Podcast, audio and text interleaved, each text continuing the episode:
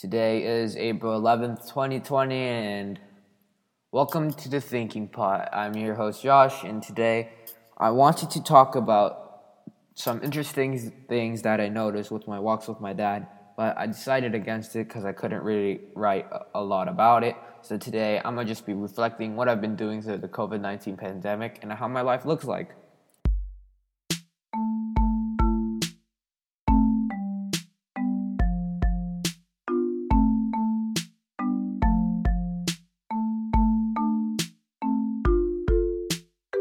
So I found this article called Six Ways to Become a Better Listener on getpocket.com. And just simply put, the passage talks about six ways to become a better listener. You should know that listening is crucial because when the world changes and we don't happen to do the right thing, it becomes critical to pay attention to others people's thoughts, emotions, words, and perspectives. So first, we should listen to learn, not listening just to be polite. So if we listen to be polite, we are just automatically blocking out information and preventing us from learning information. We should strive for a 2 to 1 ratio of listening and talking. So if you look at the human body, or the head actually, you see we have two ears, two eyes, one nose, one mouth. So we should have a 2 to 1 ratio of listening and talking. If we listen more than we talk, we can obtain more information. It's that simple. Finally, we should wait until someone is actually done talking before respond. Responding after someone's answer or words is a key to success. So, if we begin working on a reply before they even finish, we lose information that is being offered. And to be honest with you, I believe the six ways that were said in this article are true. Looking back at past conversation, I realized that both sides of the conversation were ignoring each other and trying to manipulate each other. If the listening tactics were applied, the conversation would have been much shorter and on to the point.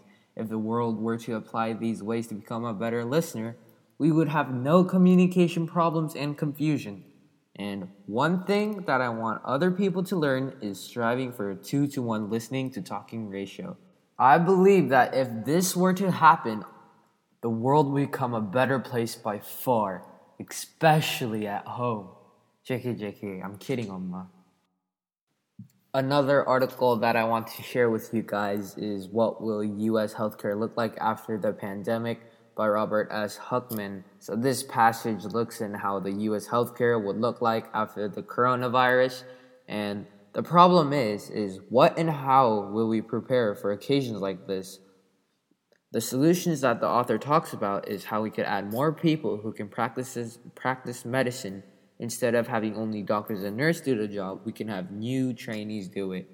We could also lean towards telemedicine. Instead of like checking in person to the doctor's office, we can call in video conference our doctors. This would be efficient.